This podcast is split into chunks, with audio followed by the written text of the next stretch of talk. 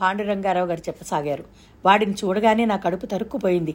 వాడిని ఈ స్థితిలో చూడ్డానికా నేను బతికి ఉన్నది అని ఏడుపొచ్చింది వాడు నా చేతుల్లో వాలగానే నన్ను అడిగిన మొదటి ప్రశ్న ఏమిటో తెలుసా? డాడీ గాయత్రి ఎలా ఉంది? అన్నాడు. బాగానే ఉంది అన్నాను. డాడీ గాయత్రి నేను చచ్చిపోయాను అనుకుందా వేరే పెళ్ళి చేసుకుందా? అన్నాడు.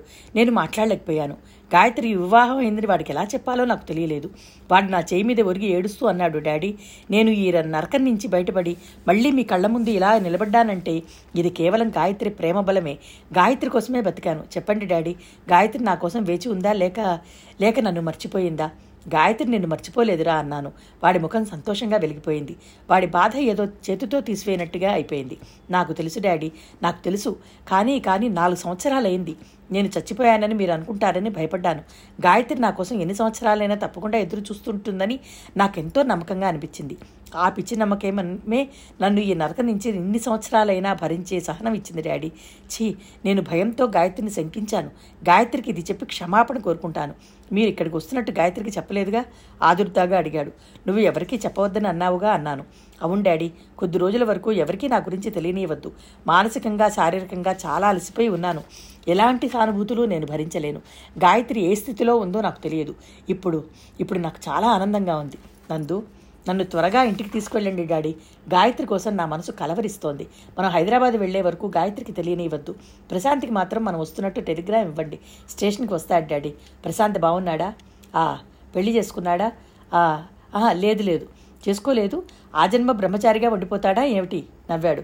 డాడీ నేను ఇలా మీ దగ్గరికి రావడం పునర్జన్మలా ఉంది. ఇది నాకు మరో జన్మ ఎత్తినట్టుగా ఉంది. నందు నేను ఏడ్చేశాను. వాడే నన్ను నిర్ణయించాడు ఏడుస్తారెందుకు డాడీ? అయిపోయిందిగా. ఇక మిమ్మల్ని వదిలి ఒక క్షణం కూడా ఉండను. యుద్ధరంగం మీ ఒంటరితనం చూడలేక నన్ను ఇలా శాశ్వతంగా పంపించి వేసింది డాడీ. నేను ఎలా బతికానో తెలుసా? అంటూ వాడు వెళ్ళిన ప్లేను శత్రుభూమిలో కాల్పులకి గురయ్యి మంటలు అంటుకుని అది కిందకి వాళ్తుండగా తను తప్పించుకున్న వైనం చెప్తుంటే నా గుండెలు అవిసిపోయినాయి. అలాంటి నరకం పగవాడికి కూడా వద్దు అనిపించింది. వాడు తిరిగి వచ్చాడు గాయత్రి. నీకు పెళ్ళయిందని వార్త చెప్తే ఇప్పుడే నరకంలోంచి బయటపడిన వాడిని మరో నరకంలోకి తోసివేయలేకపోయాను. నాకెందుకో ఈ వార్త వాడి గుండెల్ని చీల్చివేస్తుందనిపించింది. పాపం వాడు నిజం చెప్పమని అడిగాడు. అది చెప్పలేని దోషం నాదే. ఇది నువ్వు స్వార్థమను మోసమను ఇంకేమైనా అను. కొద్ది రోజులు మన దగ్గరుంటే వాడు కోలుకున్న తర్వాత మెల్లగా చెప్తాను. గాయత్రి నిలువులా పాలిపోయినట్టుగా అయిపోయింది. మావయ్య కానీ ఇది ఎలా సాధ్యం? కంపిస్తున్న పెదవులతో అస్పష్టంగా అంది. ఇది సాధ్యం కావాలి గాయత్రి. ఎలా అన్నది నువ్వే ఆలోచించాలి. నువ్వు ప్రశాంత్ కాస్త ఉదారబుద్ధితో ప్రవర్తిస్తే వాడికి మళ్ళీ జీవితం స్థిరపడుతుంది. రాగానే తెలియడం వేరు మెల్లమెల్లగా తెలియడం వేరు. గాయత్రి ప్రశాంత్ వాడిని బ్రతికించడం అనేది మీ చేతుల్లో ఉంది. మానసికంగా శారీరకంగా వాడెంతో కష్టదశలో ఉన్నాడు. వాడు కాస్త కోలుకుని మామూలు మనిషిలా అయ్యేట్టు చూడండి. మిమ్మల్ని నేను పుత్ర పుత్రభిక్ష పెట్టమని యాచిస్తున్నాను. పెదనాన్న అంత మాట అనకండి. వాడి మీద మీకు మాత్రం మాకు మాత్రం అభిమానం లేదా? వాడు కష్టదశలో ఉంటే ఆదుకోవాల్సిన ధర్మం అందరికంటే నాకే ఎక్కువ ఉంది. మమ్మల్ని ఏం చేయమంటారో చెప్పండి. ఆయన ఆ ఇద్దరి వైపు చూశాడు. ప్రశాంత్ గాయత్రి నువ్వు గాయత్రి భార్యాభర్తలు అన్న విషయం వాడికి తెలియనివ్వకండి. కొద్ది రోజులు మాత్రమే. వాడికి కాస్త స్వస్థత చిక్కగానే నేనే ఈ విషయం చెప్పేస్తాను. మీ ఇద్దరిని నేను విడదీయాలని నేను రాలేదురా ప్రశాంత్. వాడిని దక్కించుకోవడానికి నాకు కాస్త సాయం చేయమని అడగడానికి వచ్చానంతే. ఆయన లేచారు. ఉన్న విషయం ఇది. మీ ఇద్దరికీ పెళ్ళయిందని వెంటనే వాడికి చెప్పేసి వాడి ప్రాణం తీస్తారో కాస్త కష్టపడి వాడు బతికేట్టుగా సహాయం చేస్తారో అది మీ ఇష్టం. అది పూర్తిగా మీ ఇద్దరి మీదనే ఆధారపడి ఉంది. గాయత్రి ఉద్యోగం చేస్తోందని చెప్పాను. ఆఫీసు నుంచి సాయంత్రం రాగానే రమ్మనమని చెప్పి వస్తానని వచ్చాను. వాడిని గాయత్రి చూసే వరకు తెలియనియవద్దన్నాడు ప్రశాంత్ నువ్వు ఊళ్ళో లేవని చెప్పాను. గాయత్రి నీకోసం వాడు వేయి కళ్ళతో ఎదురు చూస్తున్నాడు ఇంతకంటే నీకేం చెప్పలేను. నేను వస్తాను. ఆయన వెళ్ళిపోయారు. బుజ్జి అప్పటికే ఆడుకోవడానికి బయటికి వెళ్ళిపోయాడు. గా ఒంటరిగా గాయత్రి ప్రశాంత్ నిలబడి ఉన్నారు. ఇద్దరూ ఒకరివైపు ఒకరు చూస్తున్నారే గాని ఎవ్వరికీ మాట రావడం లేదు. రెండు నిమిషాలు గడిచినాయి. ప్రశాంత్ వెళ్ళి కుర్చీలో కొలబడి టేబుల్ మీద మోచేతులు ఆనిచిక్కి చేతుల్లో తలదించుకున్నాడు. అతని మనసులో పెను తుఫాను వీస్తున్నట్టుగా ఉంది. ఆ హోరులో అతనికి ఇంకేం తెలియటం లేదు. గాయత్రి అతని దగ్గరగా వెళ్ళింది. మోకాళ్ళ మీద కొలబడి అతని ఒడిలో ముఖం దాచుకుంది. గాయత్రి ఏం చేద్దాం? అస్పష్టంగా అన్నాడు అతను మన వల్ల ఈ నాటకం అవదండి. మీరు మీరు వెళ్ళి మన ఇద్దరికి పెళ్ళైందని చెప్పేయండి. వ్యధ నిండిన స్వరంతో అంది. అతను చాలాసేపు మౌనంగా ఉండిపోయాడు. తర్వాత భారమైన స్వరంతో అన్నాడు. లే పద వెళ్దాం. ఇద్దరికీ చెప్పేద్దాం. నువ్వు రావాలి. నువ్వు పక్కన లేకుండా నేను చెప్పలేను అన్నాడు. గాయత్రి శక్తి కూడా తీసుకున్నట్టుగా మెల్లగా లేచింది. ప్రశాంత్ గాయత్రి కారు దిగి పాండురంగారావు గారి ఇంట్లోకి వచ్చారు. ఆయన ముందు ఆ- ఆవరణలోనే ఉన్నారు. కారు శబ్దం వినంగానే తలెత్తి ప్రశాంత్ గాయత్రికి ఎదురు వచ్చారు. గాయత్రి మనసు చిగురాకులా కంపిస్తోంది. ముఖం ఉరికంబం ఎక్కి దగ్గరికి పెడుతున్నట్టుగా ఖైదీలా ఉంది. ప్రశాంత్ మనసులో ఏ పెను తుఫాలు వీస్తున్నాయో తెలియదు. వాటి జాడ కనిపించనీయకుండా అతను మామూలుగానే ఉండడానికి ప్రయత్నిస్తున్నాడు. పెదనాన్న ప్రశాంత్ ఆయన వైపు చూశాడు.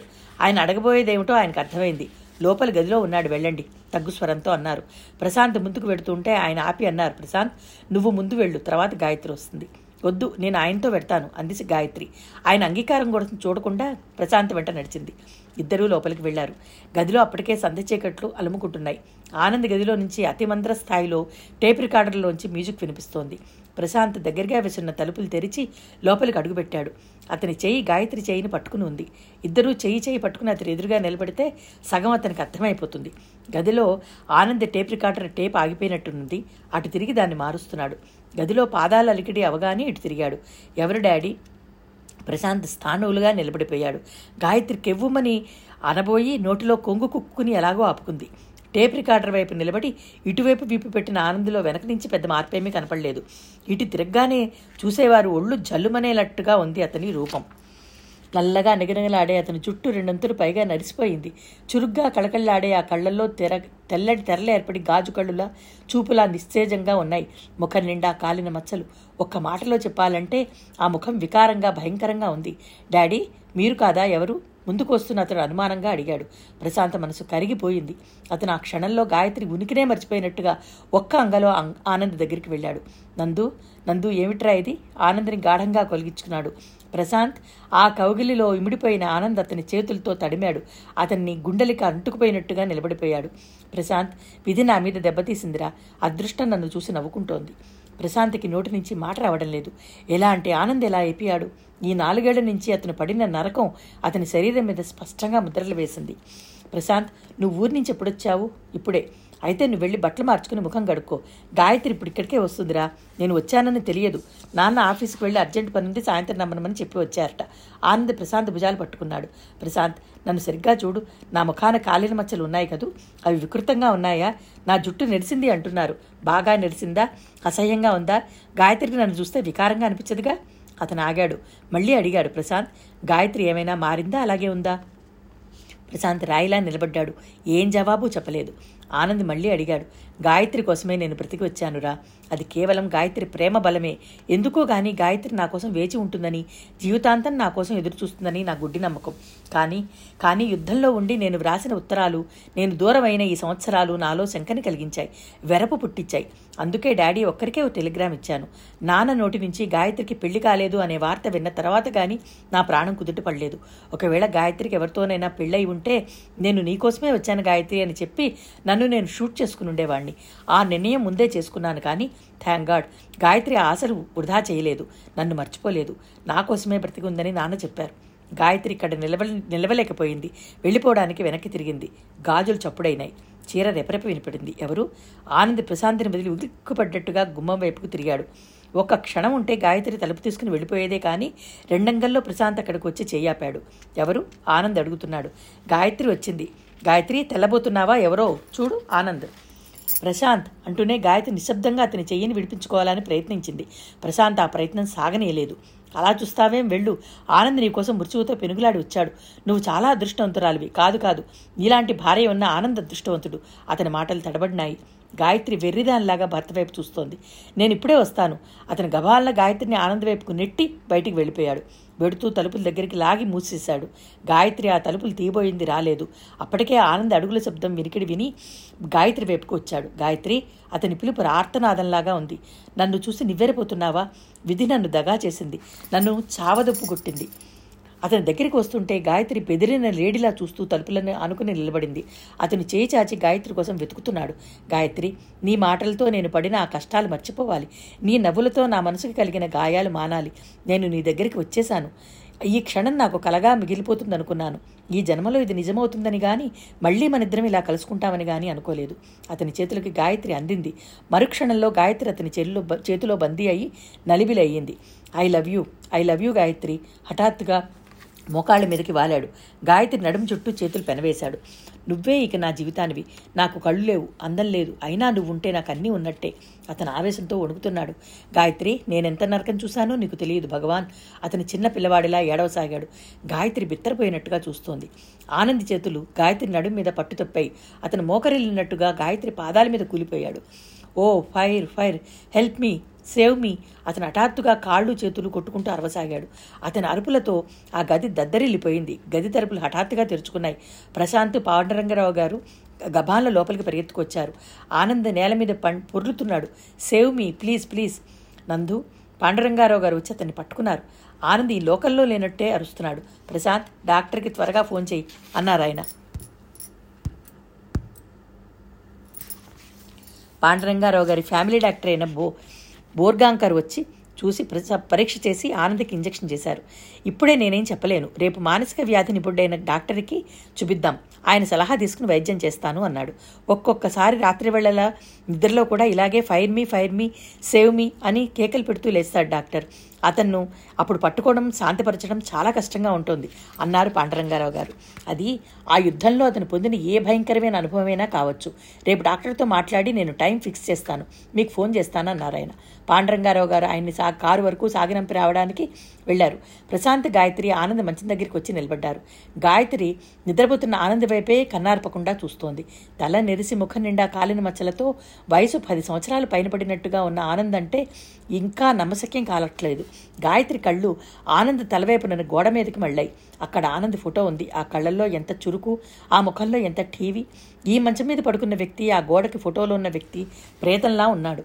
ప్రశాంత్ కూడా ఆనందనే చూస్తున్నాడు. చూస్తున్న కొద్దీ అతని కళ్ళల్లో నీళ్ళు తిరుగుతున్నాయి. అతని కళ్ళ ముందు జోక్స్ చేస్తూ తమాషా కబుర్లు చెప్తూ విరగబడుతున్న ఆనంద్ కదిలాడు. ఇతనికి అతనికి పోలిక లేనే మా పోలిక లేని మాట నిజమే. కానీ కానీ ఇలాంటి దురదృష్టం పగవాడికి కూడా వద్దు. పాండరంగారావు గారు అన్న మాట నిజమే. ఇతను యుద్ధంలో మరణించి ఉంటే ఎంతో బాగుండేది. ఆ యుద్ధంలో వెళ్ళిన ఆనంద్కి చొరవ ధైర్యం తెగింపు ఉన్నాయి. అక్కడెలా జరిగిందో ఏమో కానీ కానందిని ఈ యుద్ధం మార్చేసింది. అతను మానసికంగా భయంకరమైన పోరాటంలో ఉన్నాడు. ఇతనికి ఈ పోరాటంలో సహాయపడాల్సిన బాధ్యత అతని ఆత్మీయులైన తమందరి మీద ఉంది. అతన్ని పసిపాపలా లాలించాలని కలత చెందిన అతని మనసుని సేద తీర్చాలని మరీ అనిపిస్తోంది. అతని చెయ్యి అప్రయత్ అప్రయత్నంగా గాయత్రి చేతి మీద ఆనింది. చాలా తగ్గు స్వరంలో తనలో తాను అనుకున్నట్టుగా అన్నాడు. గాయత్రి మనం ఎంత కష్టమైనా సరే ఆనందిని ఆదుకోవాలి అతన్ని కాపాడాలి. అతని ఎంతో నమ్మకంతో ఆశతో మన దగ్గరికి వచ్చాడు. అతని నమ్మకాన్ని వంపు చేయకూడదు మనం. ఈ స్థితిలో మనం అతన్ని వదిలేస్తే మనం మనుషులం కాదు రాక్షసులం అన్నమాట. గాయత్రి తల ఊపింది. ఆనందని పరీక్ష చేశాడు డాక్టర్. రిపోర్టు బట్టి తేలింది ఏమిటంటే అతను ఒక భయంకరమైన మానసిక సంఘర్షణలో ఉన్నాడు. అతని శరీరం మీద మచ్చలు చూసిన ఎవరైనా శత్రువుల చేతిలో చిక్కి అతను పొందిన చిత్రహింసలేమిటో అతను నోరు విప్పి చెప్పకుండానే తెలుస్తాయి. అతని వీప్ మీద వాతలు ఉన్నాయి. ముంజేతుల మీద సంకెళ్ళ రాపిడి గురి అయిన గాయాల చిహ్నాలున్నాయి. అతను కాస్త పెద్ద శబ్దం అయితే చాలు గడగడా వణుకుతున్నాడు. ఒంటి నిండా చెమట కారిపోతోంది. అతన్ని వారు శారీరకంగానే కాదు మానసికంగా కూడా కంపించి అతని ధైర్యాన్ని శిథిలం చేశారు.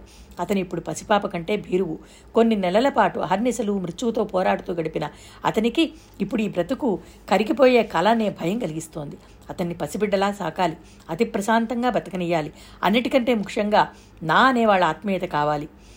ఆనందని వీలైనంత ఎక్కువగా నిద్రపోనియాలి అతను వ్యాధిగ్రస్తుడు అనే విషయం అతనికి తెలియనీరాదు ఇది తెలిస్తే అతను ఇంకా కుంగిపోతాడు. పాండరంగారావు గారు ప్రశాంత్ అత్యంత శ్రద్ధగా ఆయన చెప్పింది విన్నారు. ఆనందని మెడ్రాస్ తీసుకువెళ్దాం నాన్న పెద్దనాన్న అన్నారు ప్రశాంత్. వాడికి ఏమని కారణం చెప్తావురా? ఏదో ఒకటి గాలి మార్పని చెప్దాం. లేకపోతే కళ్ళకి వైద్యం చేయించడానికని చెప్దాం. ఆ కళ్ళు శాశ్వతంగా దెబ్బతిన్నాయి. ఇక చూపు రాదని చెప్పారు కదరా? మనం ఆ సంగతి అతనికి చెప్పలేదు కదా. ఏమిట్రా ప్రశాంత్ నాకేం తోచటం లేదన్నారు ఆయన. ఆ రోజు సాయంత్రం ఆనంద్ ఇంటి ముందు కుర్చీలో కూర్చుని ఉన్నాడు. అలవాటు చొప్పున గోపయ్య బుజ్జిని ఎత్తుకొచ్చాడు. తీసుకురాగానే గేటు లోపల వదిలి గోపయ్య కాసేపు బయట తిరిగి రావడం అలవాటు. ఈ రోజున కూడా అలాగే చేశాడు. బుజ్జి ఇంట్లోకి పరిగెత్తుతున్నాడు. ఎవరు? అన్నాడు ఆనంద్. బుజ్జి ఆగి చూశాడు. వెంటనే కళ్ళు రెండు చే కళ్ళు రెండు చేత్తో గట్టిగా మూసుకుని తాతయ్య అని గావకేక పెట్టాడు. లోపలున్న పాండ్రంగారావు గారు పరెత్తుకొచ్చారు. బుజ్జిని చూడగానే గభాల దగ్గరికి వచ్చి ఎత్తుకున్నారు. తాతయ్య ఈ బూచాయన ఎవరు? భయంగా మెల్లగా అడిగాడు. చీ తప్పు అలా అనకూడదు. నువ్వు సరిగ్గా కళ్ళు తెరిచి చూడు. అతను మన ఇంటికి వచ్చాడు. అతను ఎవరో తెలుసా? ఎవరు? ఆ గోడలకి ఉన్న ఫోటో ఉంది చూసావా ఆనందని? అతను నా కొడుకు. ఛీ అతనా? అతనేం కాదు. ఈ ముసలాయన ఎవరో? బుజ్జి చుట్టూ నెరిసిన వాళ్ళందరినీ ముసలాయన అంటాడు. నువ్వు అలా మాట్లాడకూడదు. ఆయనతో స్నేహంగా ఉండాలి. ఎవరు నాన్న? తాతయ్య అని పిలిచింది ఎవరు దూరంగా ఉన్న ఆనంద్ అడిగాడు. వీడు బుజ్జి అని గాయత్రి పెంచుకుంటోందిరా. అనాథాశ్రమం నుంచి తెచ్చింది. నన్ను తాతయ్య అని పిలుస్తాడు. నిజంగానా? ఏది బుజ్జి ఇలారా? ఆనంద్ చేతులు చాచాడు బుజ్జి భయంగా చూశాడు. కమాన్ అన్నాడు. పాండరంగారావు గారు బలవంతంగా బుజ్జిని అతను అందించారు. అబ్బో పెద్దవాడే. ఐదారేళ్ళు ఉంటాయా నాలుగేళ్ళు. పుష్టిగా ఉండటంతో అలా కనిపిస్తాడన్నాడు. వీడి పేరేమిటి డాడీ? వివేకానంద్ నందు అని పిలుస్తున్నాను. ఆయన గొంతు గాద్గతికంగా అయింది. ఆహా నాకు రైవల్ అనమాట గాయత్రి పెంచుకుంటోందా? నాకు చెప్పనే లేదు. ఇదిగో బుజ్జి గాయత్రి నువ్వేమని పిలుస్తావు? అమ్మా అని అన్నాడు. అయితే నన్ను నాన్న అని పిలువు ఓకే? నేను పిలవను. నాకు మా నాన్న ఉన్నాడుగా? మీ నాన్న? అతను ఆశ్చర్యంగా తండ్రి వైపు తిరిగాడు. నాన్న ఎవరు డాడీ? చిన్నపిల్లాడు కదూ? ఒకసారి నాన్న ఎవరు అని పేచి పెడితే నేను ప్రశాంతిని చూపించాను. అలాగా. అయితే నన్ను అంకుల్ అని పిలువు. ఇలా రా నా దగ్గర కూర్చో. నీ కబుర్లేం వచ్చు నాకు చెప్తావా? నీకు విమానం నడపడం వచ్చా? నాకు వచ్చు గొప్పగా చెప్పాడు బుజ్జి. వచ్చా? ఎవరు నేర్పారు? మా నాన్న. నా విమానం ఇక్కడే ఉంది తెస్తానుండు. అతను లోపలికి పరిగెత్తి బొమ్మ విమానం తీసుకొచ్చాడు. నందు నేను ఇప్పుడే వస్తాను అని పాండరంగారావు గారు లోనికి వెళ్ళారు బుజ్జి ఆనంద్ వైపు చూశాడు. నా పేరు మీరు పెట్టుకున్నారేంటి అని అడిగాడు. ఆనంద్ పకాలను నవ్వాడు. నువ్వు ఇక్కడ ఉన్నావని నాకు తెలియదుగా అందుకని పెట్టుకున్నాను. మీది ఏ ఊరు? నరకం. నరకం నుంచి వచ్చానురా బుజ్జి నేను అన్నాడు అతను నిట్టూ నిట్టూరుస్తూ. నరకం బాగుంటుందా ఆ ఊళ్ళో ఐస్ క్రీమ్లు దొరుకుతాయా? ఆ ఊరు బాగుండదు అందరినీ కొడతారు. బయట తిరగకూడదు చీకటి కొట్టు లాంటి ఇళ్ళల్లోనే ఉండాలి. బాబోయ్ అయితే మీ ఊరు ఏం బాగుండదు అందుకేగా నేను మీ ఊరు వచ్చాను మా ఊరు బాగుంటుంది ఐస్ క్రీమ్ ఉంటుంది. మీరు తింటారా? ఓ అన్నాడు ఆనంద్. ఎక్కువ తినకూడదు. తింటే మా అమ్మ తంతుంది. నిజంగా? నిజంగా. ఆనంద్ కోసం హార్లిక్స్ తెలుస్తున్న గాయత్రి ఆ ఇద్దరు మాట్లాడుకోవడం చూసింది. క్షణంసేపు గాయత్రి అచేతనంగా నిలబడిపోయింది. బుజ్జి ఆనంద్ బుజ్జి ఏం చెప్పేశాడు? గాయత్రి గుండెలు దడదల్లాడిపోతున్నాయి. తల్లిని చూడగానే బుజ్జి పరిగెత్తుకొచ్చాడు. అమ్మా నరకం నుంచి వచ్చిన ఈ అంకులకి ఐస్ క్రీమ్ కావాలటే వాళ్ళ ఊర్లో దొరకదట. వాళ్ళ ఊరు మంచిగా ఉండదట గాయత్రి చాలా తెలివిగలవాడినే పెంచుకుంటున్నావు సుమా అన్నాడు గాయత్రి ఆనంద్. గాయత్రికి అర్థమైంది. హార్లిక్స్ అందించింది. హార్లిక్స్ తీసుకుంటూ ఆ చేయి పట్టుకుని గాజులు సవరిస్తూ తగ్గు స్వరంతో అన్నాడు ఆనంద్. గాయత్రి ఆ రోజు నువ్వు చెప్పినా నేను వినలేదు. ఇప్పుడే పిల్లలు ఎందుకు అని విసుక్కున్నాను. అలా మనం జాగ్రత్త పడకుండా ఉండుంటే నువ్వు ఇలా పిల్లల్ని ముఖం వాచినట్టుగా ఇంకో అనాథాశ్రమం నుంచి పెంచుకోవాల్సిన కర్మ పట్టేది కాదు. ఈ తప్పంతా నాదే గాయత్రి అన్నాడు అతను. గాయత్రి మాట్లాడలేదు. ఆనంద్ వైపు తన వైపు మార్చి మార్చి ఆశ్చర్యంగా చూస్తున్న కొడుకుని చూసి ఆనంద్ చేయి మెల్లగా వదిలించుకుంది. బుజ్జి తండ్రి పక్కలో పడుకున్నాడు. ప్రశాంత్ చేతి వాచితో ఆడుతూ ఏదో గుర్తు వచ్చినట్టుగా హఠాత్తుగా అడిగాడు నాన్న నాన్న నేను నీ దగ్గరికి ఎలా వచ్చానో చెప్పుకో. ఆ ప్రశ్నకి ప్రశాంత్ నవ్వాడు. నాకు తెలియదురా బుజ్జి ఎలా వచ్చావు? ఎలా వచ్చానంటే ఆ అమ్మ నన్ను అనాథాశ్రమం నుంచి తెచ్చింది. నన్ను పెంచుకుంది. నేను నాన్న కోసం ఏడుస్తుంటే తాతయ్య నిన్ను నాన్న అని చెప్పాడు. ఎవరు చెప్పారా నీకు ఈ కథ అంతా కథ కాదు తాతయ్య ముసలంకులకి చెప్తుంటే నేను విన్నాను. ముసలంకులు అనకూడదని చెప్పలేదు. ఆయనకు జుట్టు నెరిసిపోయిందిగా మరి? జుట్టు నెరిస్తే కాదు పెద్ద వయసు అయితే తాతయ్య అనాలి. అంకుల్ ముసలితన కాదు ఇంకెప్పుడు అలా అనకు. ఇంతలో గాయత్రి అక్కడికి వచ్చింది. గ్లాసుతో పాలు తెచ్చి బుజ్జికి తాగించింది. ఆనంద్ నిద్రపోయాడా? అడిగాడు ప్రశాంత్. నేను ఇంకా నిద్రపోలేదుగా? అన్నాడు బుజ్జి లేస్తూ. అబ్బా నువ్వు కాదురా నువ్వు పడుకో అన్నాడు ప్రశాంత్. ఓహో ఆ మావయ్య బుజ్జి పడుకున్నాడు. గాయత్రి మంచం మీద కూర్చుంది. నాకేంటో చాలా భయంగా ఉందండి అంది. ఎందుకు గాయత్రి ఇప్పుడు ఏమైంది మీరు నిజం దాచడం తప్పేమో అనిపిస్తోంది. నాకు ఎలాగో ఉంది. ఇప్పుడు చూడండి. మా మావయ్య ఆనెద్దతో తన ఊరు వెళ్ళమని అంటున్నారు. నేను వెళ్ళనండి. నా వల్ల కాదు. నిలబడినా కూర్చున్నా నాకేదో అడ్డుగా ఉంది. గాయత్రి నువ్వు ఇలా అంటే ఎలా? ఒక్క ఆరు నెలలు మనం కాస్త జాగ్రత్త పడితే వాడి ఆరోగ్యం చక్కబడుతుంది. ప్రశాంత్ లేచాడు. గాయత్రి బాధగా అంది. అతని స్థితి నాకు జాలి వేస్తున్న మాట నిజమే. కానీ అతను అనుకున్న గాయత్రిలా ఉండడం నా వల్ల కావట్లేదండి. నువ్వు ప్రయత్నించు గాయత్రి. పెదనాన్న గురించి ఒక్కసారి ఆలోచించు. ఏదో ఒక రోజున ఆయనే మెల్లగా ఈ విషయం చెప్పేస్తారు. ఈ మెడ్రాస్ ప్రయాణం ఏమిటండి? అతని వెంట నేను కూడా వెళ్ళాలట. నేను ముందే చెప్తున్నాను. మీరు రాకుండా బుజ్జి లేకుండా నేను ఎక్కడికి వెళ్ళను. ప్రశాంత్ మౌనంగా గాయత్రిని భుజాలు పట్టుకుని తన వైపుకు తిప్పుకున్నాడు. గాయత్రి నీ జీవితం మొదటి నుంచి అందరి ఆడపిల్లలా కాకుండా వేరుగానే ఉంది. నువ్వు ఎన్నో ఆటపోట్లు తిన్నావు. ఇది కూడా అలాంటిదే. నువ్వు ధైర్యం పోగొట్టుకోకు. ఈ ఊరి ప్రయాణం మనకెంత ఆశీర్వాదంగా వచ్చిందో చూడు. ఇక్కడే ఉంటే ఇప్పుడు తెలియకపోయినా ఇంకో నాలుగు రోజులకైనా ఆనంద్ ఎవరో మనకి తెలుస్తుంది. మనల్ని గురించి ఎక్కడ లేని ఆసక్తి ఏర్పడుతుంది. మన ఇద్దరి బతుకులు అందరి నోళ్ళలోనూ నాంతాయి. ఈ ప్రయాణం వల్ల అది తప్పింది. ఆనందతోను ఒంటరిగా వెళ్ళొద్దు. ఇక్కడ విషయాలన్నీ పెదనాన్నకి అప్పచెప్పి నేను కూడా నీతో వస్తాను సరేనా? గాయత్రి చెంపదని గుండెలకు ఆనింది. నాకేమిటో చాలా భయంగా ఉందండి. అంది కళ్ళు మూసుకుంటూ.